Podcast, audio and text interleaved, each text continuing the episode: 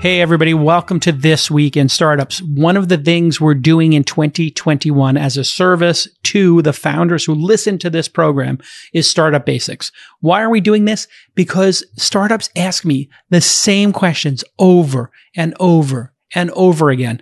And these are questions about legal issues, accounting, HR. These issues come up over and over again. And I can tell you that if you get your accounting issues wrong, your finance issues wrong, your legal issues wrong, your HR issues lo- wrong, my God, the cleanup work, the downstream issues when you do diligence with a venture capitalist can be colossal. I've seen deals fall apart because somebody didn't do their IP assignment that's why we had Wilson Sonsini, my friends over there, my attorneys over there, help us do a startup basic series around legal issues. I've seen deals fall apart because somebody made an HR claim because they were unfairly fired and the person didn't have insurance and they got sued and they didn't have the right liability insurance. My goodness, the stories I could tell after 200 plus investments.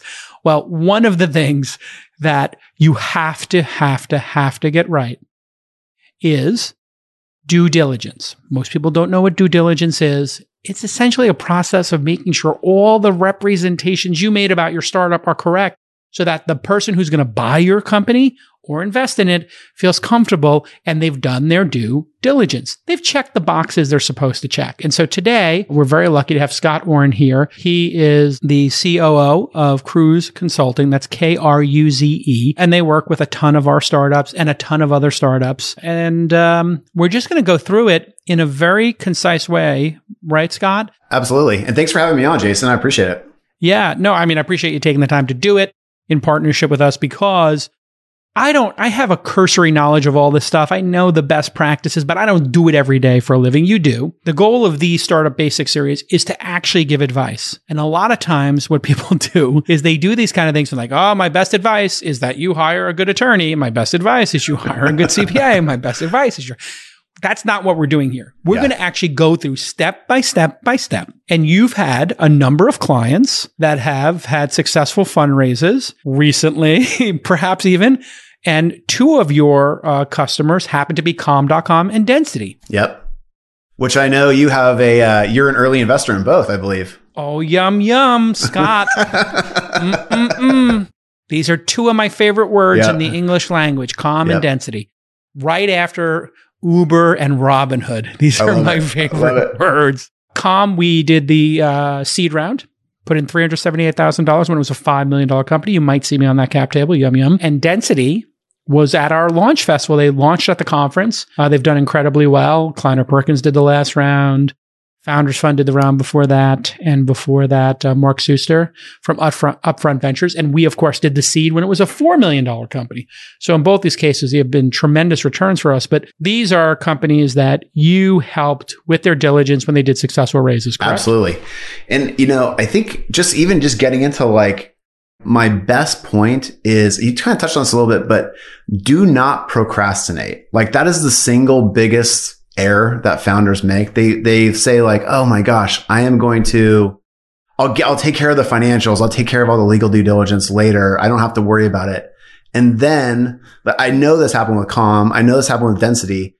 Deals, VCs came out of nowhere. They weren't expecting to raise money. And all of a sudden, boom. That's right. Like insight, Insight Ventures wants to talk to Calm. Yum yum. And if they hadn't been prepared and had everything buttoned up yep. before that conversation happened, they would have never been able to catch up. It would have actually like dinged their valuation. It would have made it a lot more difficult.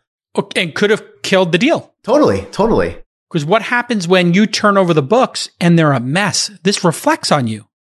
Totally. The other thing that people don't think about is the amount of stress that founders are going through at that moment. Like, this is your baby. You've spent, like, I think Calm probably spent four or five years by the time they got to Insight, right? Like, they've probably been, right? So, like, Alex and the team, they've been working on it for a really long time. You do not want your baby to look ugly at that critical moment. And you're stressing about it, right? Like, you, you do not, you just, even if your stuff is all buttoned up, you're stressing about it. So just de-stress yourself a little bit and just take care of it when you raise money the first time or when you start get going.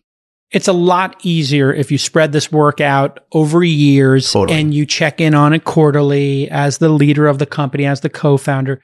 it really is your job to make sure the stuff is buttoned up. That doesn't mean you ignore your customers or hiring, you know, or these other things that are super important in your company building the product, but you got to get the stuff right. Of course, you've worked on uh, acquisitions, uh, companies that have been bought by Apple, Cisco, Fox. So we'll get into that a little bit. But due diligence can start at any time. And great companies, correct me if I'm wrong, they, Scott, have their diligence folder, you know, their shared drive, whatever they're using, Box or Dropbox or Google Drive. They have that set up and ready to go and they maintain it on some cadence, correct? Totally. And your financials should always be up to date. Like you, you, you should not be doing like quarterly or every six months or think like your financials should be up to date every single month. And what we, we say like, Hey, have your financials be due diligence ready every single month, which means closing the books, which means, you know, someone on the executive team answering all the accounting questions, making sure everything's booked correctly, and then doing a debrief once a month with your controller or your outsourced accounting firm like us. But having that conversation every month really keeps things tight and it keeps big, th- small things from snowballing into big things. And so if you're doing that monthly close, if you're having the conversations with your accounting firm, your financials will be due diligence ready. And, and that's probably the biggest thing. The biggest, the biggest mistake I see people making is like not doing that, procrastinating. And then they try to cram in, as you said, like it's easier to spread this work around. They try to cram in six months of work in two weeks or five days or something like that. Inevitably, the financials will be wrong. You know, the revenue recognition will be wrong. The expenses will be, something will be wrong. And venture capitalists, by the time they're doing due, due, diligence on you, they already kind of want to invest. Like no one takes the time to do due, due diligence for a company they don't care about. And so you're kind of in this like, Hey, now I've bought into the vision. I've bought into what you're doing to change the world. Now just prove to me that you can run a business, that you're organized, that you will spend my money wisely when I put money into your company. And so these are like just kind of table stakes for the VC. Again, they bought into the vision. You just need to prove to them that you can actually spend their money wisely. it's wisely. Like they bought the house and now they're moving on to inspections. Totally. They've That's already exactly put the it. offer in. They're going to buy Yeah. the house. Now we just got to check there's no mold.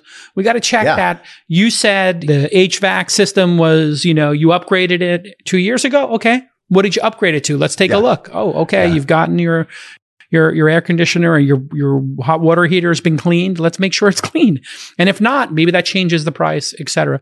What are the things that are most important when this diligence happens? What are they going to be looking for on a finance side? We know on the legal side they're going to be looking for things like have you been sued by anybody? Are you incorporated? Do you have IP assignments? All that stuff. We go over that in our legal startup basics. But on the finance side, what are they going to be looking for? And what is at the top of the list when you know, the partner at a firm, you know, says to the associate, you know, hey, manage this, get through this diligence process. What are the three or four things that they're most, most, most interested in seeing and confirming? It's basically three big buckets. The first is historical financials and making sure those are up to snuff and they accurately reflect what the, the, the executive team has told the VCs in the lead up, you know, in the kind of the sales process.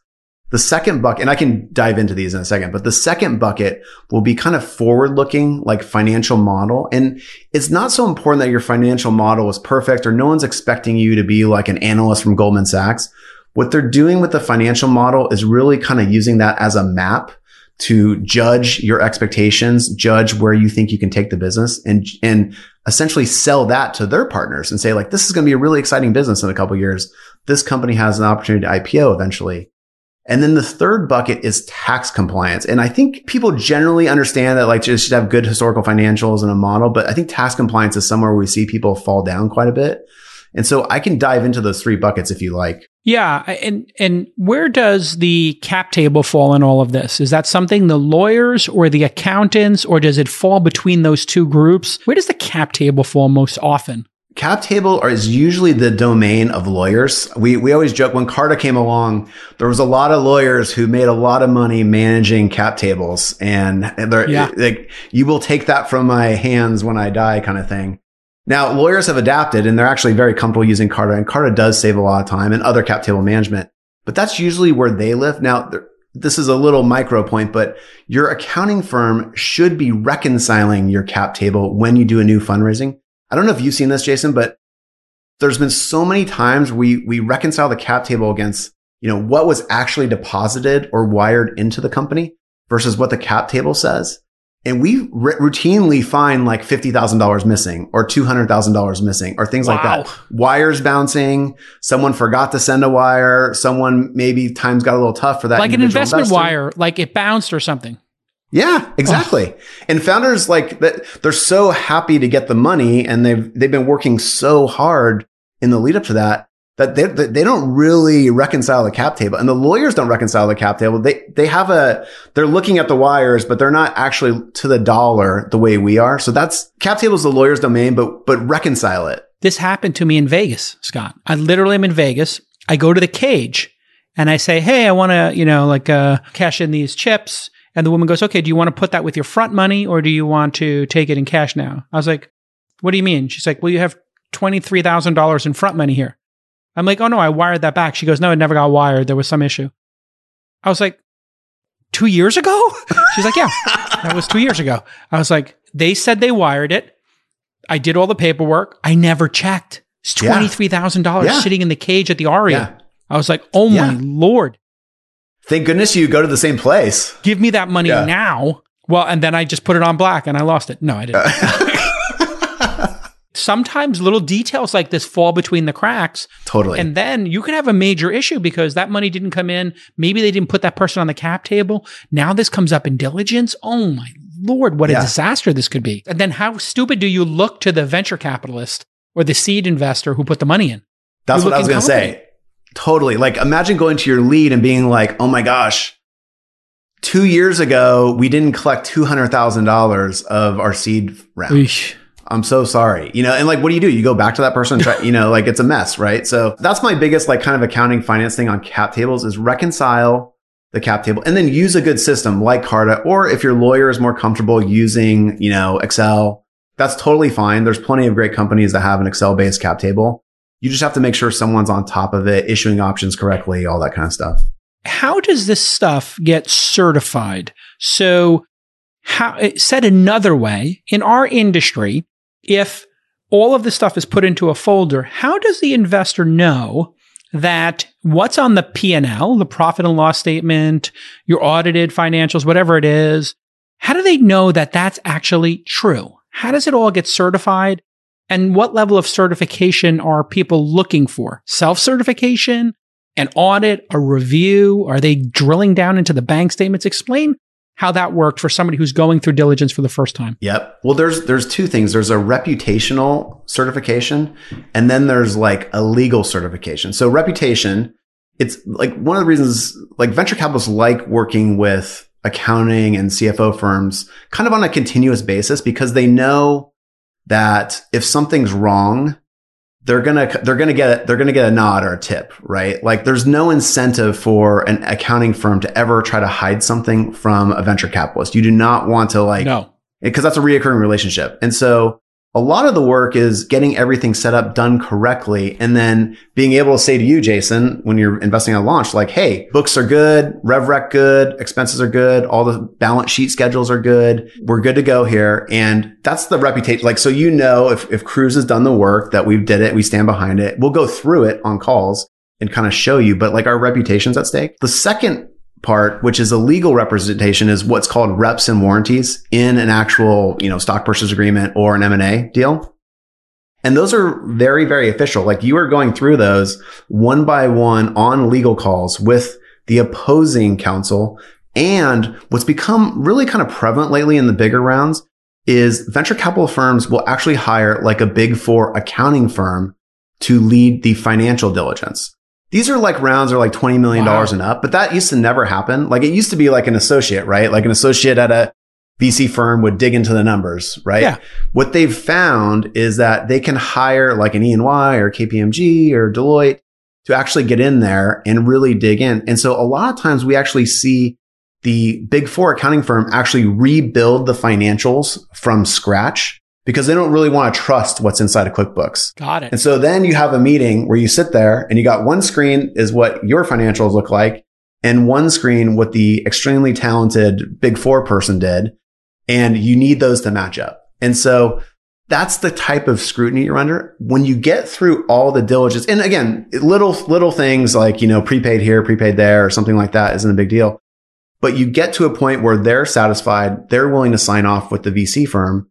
And then you actually sign the reps and warranties. And almost always the lawyers are looking for a verbal rep and warranty from us on those calls as well. So the founder is signing the paper. Yep. As a representative of the company, but they're also like, Hey, Kruze, you are agreeing to all these reps and warranties. That's especially important on taxes, which you can talk about in a second, but like it is part of the game. And so you need to have, you want to have a financial partner who can be on those calls, who can answer everything, who has all the documentations. A lot of people don't know this, but there's a lot of supporting schedules that go behind the financials. You may see something in QuickBooks, but every one of those balance sheet schedules, like, you know, fixed assets, prepaid, you know, accrued expenses, all those things have exports that we give the other accounting firm who's doing the diligence. And so they're combing mm. through all that. And so that's really how it happens. But it's, it's, it's your reputation. But it's interesting you say that the, the reputations in the early days, there's less money at stake.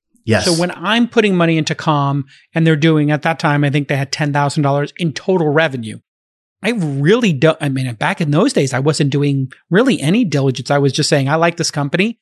I like the founder. I've used the product and we weren't doing like too much diligence. But as we started to put in 500K, a million dollars, now we started putting somebody on it. But what you're saying is, hey, when they start putting in $20 million for 20% of the company, then they start getting into sign off on these and they might even use a, a Price Waterhouse or one of the big four. Totally. That and that happens pretty consistently now. Correct me if I'm wrong here. The diligence is commensurate with the amount of money at stake. So in the early days, it's going to be lighter, it's going to be less complex, but then the diligence scales with the check size. I agree 100% with the caveat that even though those check sizes early are small, mm-hmm they're so important to the founders. Of course. Like that is your lifeblood at that moment. And so in a weird way, the stakes are just as high for the founder at that early stage because yes. like say you, say you div like your rev rec is completely messed up or things are just, things look so odd to the investor. If that investor walks away, you are really in trouble.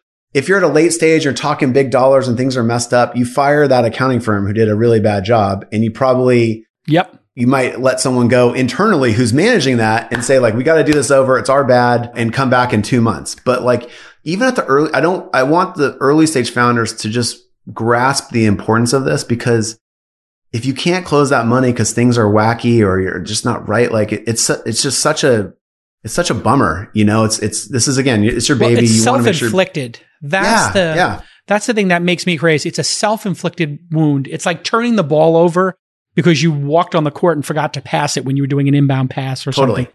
Totally. Totally. You accidentally mucked your cards and didn't realize you had a flush and you didn't notice it because you just weren't paying attention because you're having drinks while you're playing poker. A lot of gambling references here. But it is true that you do need to really keep this tight. And I think it's a good observation on your part, Scott, that in the early days, really in the early days, even though it's a smaller amount of money, that first $500,000 or $400,000 going into density was really hard for Andrew to get the first yeah. 350 for me or 378 in Calm for Alex and Michael. That was hard money to raise.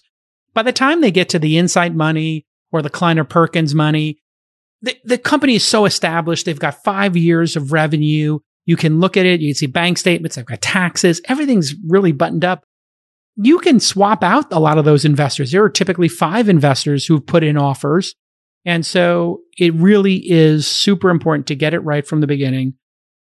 Work with a great uh, firm, obviously, and, and try to pace it, right? Do, do a couple hours a week and don't be afraid to get on a phone call. This is the other thing. Don't be afraid to get on a phone call and say, I don't know what accrual based accounting is versus cash based accounting. I don't know what a cash flow statement is. The support people you have are there to explain it to you. So tell them, I don't understand. If they explain it to you twice and you still don't understand, say, I'm sorry, I'm really dumb. I don't understand legal issues. I don't understand accounting issues. Can you explain it to me one more time? Because you will get it eventually, right? The stuff isn't that complicated. I totally agree. And we actually do a lot of videos to, so that the founders can ha- have that conversation with me but then watch the five minute video while they're sitting on the couch you know, and like watch it a yep. couple times because they're usually an amazing engineer or an amazing salesperson or someone like an amazing product vision. No one wants you to be an amazing accountant. They just need you to be able to speak the language a little bit. There's one other thing I just want to touch on, which is if you feel like things are a little bit funny and they're not as accurate or you're not getting those questions answered, hmm. like talk to some other firms because yeah. I, I still remember with Calm, like they had closed, I think they probably closed one of the checks with you. And I remember meeting with Alex and he was just like, things feel off. Like my, I don't know what it is. I don't know what's mm. going on in my income statement, but it just feels weird. And we dug in and we fixed a bunch of stuff and got it to where it's steady state. And once you do that, we call it cleanup work, but once you do that cleanup, it's so much easier to do it consistently. It's, it's accurate. And it, again, it de-stresses your life. It's like you go to your garage, you take everything out, you purge half the stuff, you organize it. Now it's or- organized and cleaned yeah. up. You got everything on shelves, labeled. Now maintaining it is easy, but you sometimes totally. have to take everything out of the garage, give it a good scrub and clean, throw some stuff away, and then put it back. I just went through this in our house uh, over the summer it really does make a huge difference. And, and that's, that's this accounting work or legal work. Sometimes you got to just rip everything apart and understand it. And it can get complicated with these subscription businesses. You must be seeing this over and over now. Our industry moved from selling a contract one time every three years to all of these people putting their credit cards in and invoicing. And some people are paying monthly, other people paying yearly. It's gotten super complicated in many ways, right? Absolutely. And you and you're touching on it. Like that's why I keep mentioning RevRec, revenue recognition. What does it mean, revenue recognition? Yeah. Explain what that means yeah. in plain English while we're here. It, it basically means you recognize revenue during the time period where you deliver the service, not when you actually book a sale. So the old way used to Example. be able to sell a license. Yeah.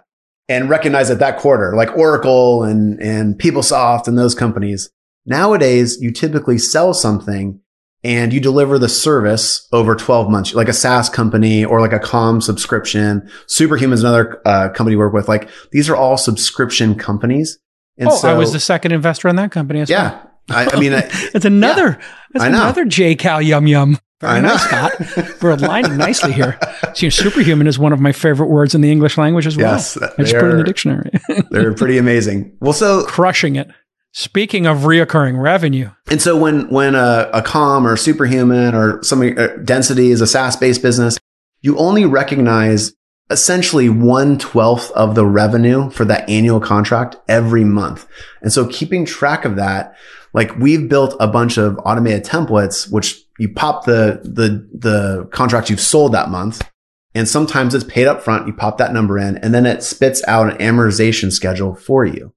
And when you're dealing with like someone like Calm, where they're, you know, the app store is a major revenue generator for them, that gets even more complex because unfortunately the, the iTunes store is not the greatest at reporting and they typically pay on right. a pretty big lag.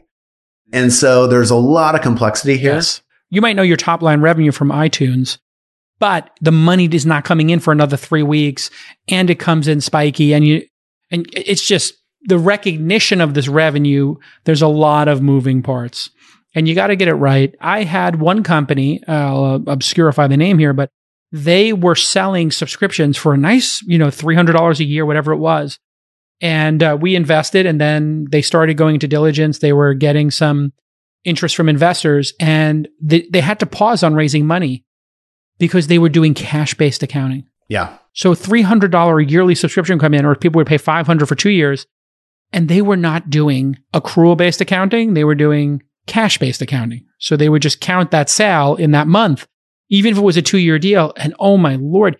Then we found out, you want to talk about archaeology and how disastrous this can be. Then we find out they never sent subscription renewals to anybody. Oh my God. So they're in month 16 or 17 on the $300 deal. I'm like, so what happened? Like, well, we're giving them six months free. I'm like, do they know you're giving them six months free? Have you ever talked to them? And no.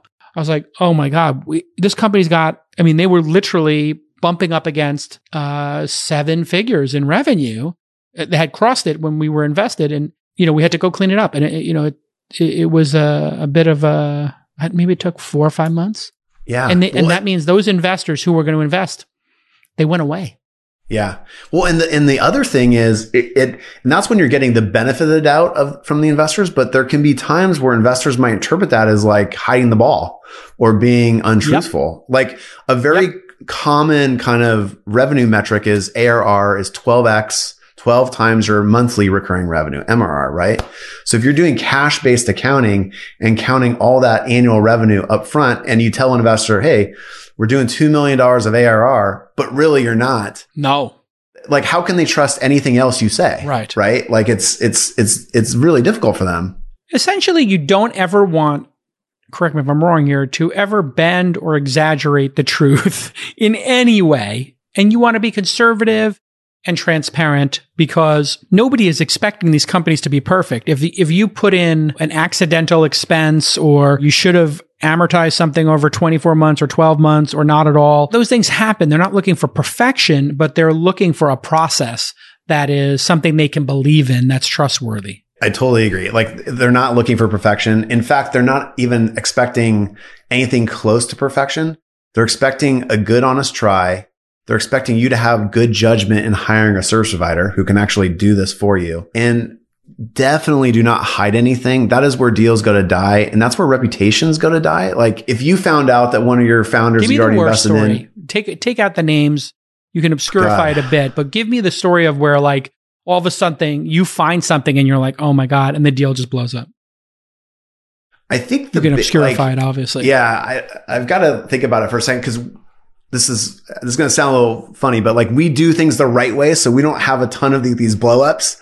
We we have companies. But certainly, you've been in. brought into a company that's been no, blown up, and they say yeah, clean it up. Yeah, so that's exactly that like we something been blown up. Very routinely, we're very routinely we have companies coming in with like two years of financials completely messed up, never did taxes, never did anything, and they're sitting on a term sheet from a Sand Hill Road VC, and they're like, I'm I'm scared to tell them you know, kind of thing. And so they so haven't done their taxes for two years. Oh, yeah. Oh, yeah. Yeah. Yeah. So I always kind of tell founders if you're in that boat, don't feel bad. Just fix it. Like the founders are, are the VCs right. are looking for someone who fixes problems. And all you need to say, like sometimes I just write the VC, they, they, I talk to the founder and I write the VC an email and say like, Hey, we just got engaged. We're going to fix this. Give us two weeks. Boom. VC is happy. Like they, perfect. They, again, they want to invest in the company worst problem I ever saw. Founders are taking a 3K a month draw, three founders from the company, and paying for their apartment as office space. No taxes. $12,000 in cash coming out of the bank account for, you know, two years or for 18 months. And I'm like, IRS is not going to think highly of you expensing your entire apartment where you sleep. You can expense like the square footage of your desk and that only. You cannot expense your closet with your clothes in it or your bedroom. That's not how this works. And you doing that is really dangerous. Like, I mean, I don't think the IRS is particularly looking to put, you know, founders in jail, but for paying themselves a 3K draw, but you're supposed to take out payroll taxes. You're supposed to do this right and you're not supposed to expense your entire apartment. So if it's worth doing, do it right. That's always the message, right? That payroll tax example is so perfect. What Vanessa, my wife, is a huge writer. She's the Kruze and Kruze Consulting. And one of her most popular posts on Quora is a combination of the no payroll tax and the paying for your apartment. Cause do not do that stuff. and I think people don't quite understand. They think of like annual tax returns, but they don't think about the revenue the IRS generates from payroll taxes. And that's actually huge. And they're like a dog on the bone with payroll taxes. The minute you start running stuff, not through payroll, not taking out payroll taxes, they will come after you. And it starts this endless chain of letters, penalties, sitting on hold. You don't just call the IRS and solve a problem. You sit on hold for an hour and a half you exchange a letter. You, it's, it just, it's so frustrating. And I feel so bad for the founders who don't know Pain that. Pain and suffering. Yeah. Oh God. That's, that's a really good one, actually. Are you getting a huge, uh, I'm going to ask you one timely issue here as we wrap. Uh, and this has been a great segment. When people leave San Francisco and they decide they're going to work from a ski house in Nevada, side of Lake Tahoe, and they do it for a year, who gets the payroll taxes now? And, and so, who, where do well, you file? That's actually a question. How is all this going down? This is happening all the tons right now because of COVID. So there's a short term answer and a long term answer. The short term answer is a lot of the states have created safe harbors basically with each other. So like New York, New Jersey. If you move, if you leave New York and you went to New Jersey to stay with your parents or something like that during COVID, they're not really enforcing that right away. And they're giving people safe harbors. Now, a lot of those safe harbors were scheduled to end at the end of last year. So I got to look and see what's been updated.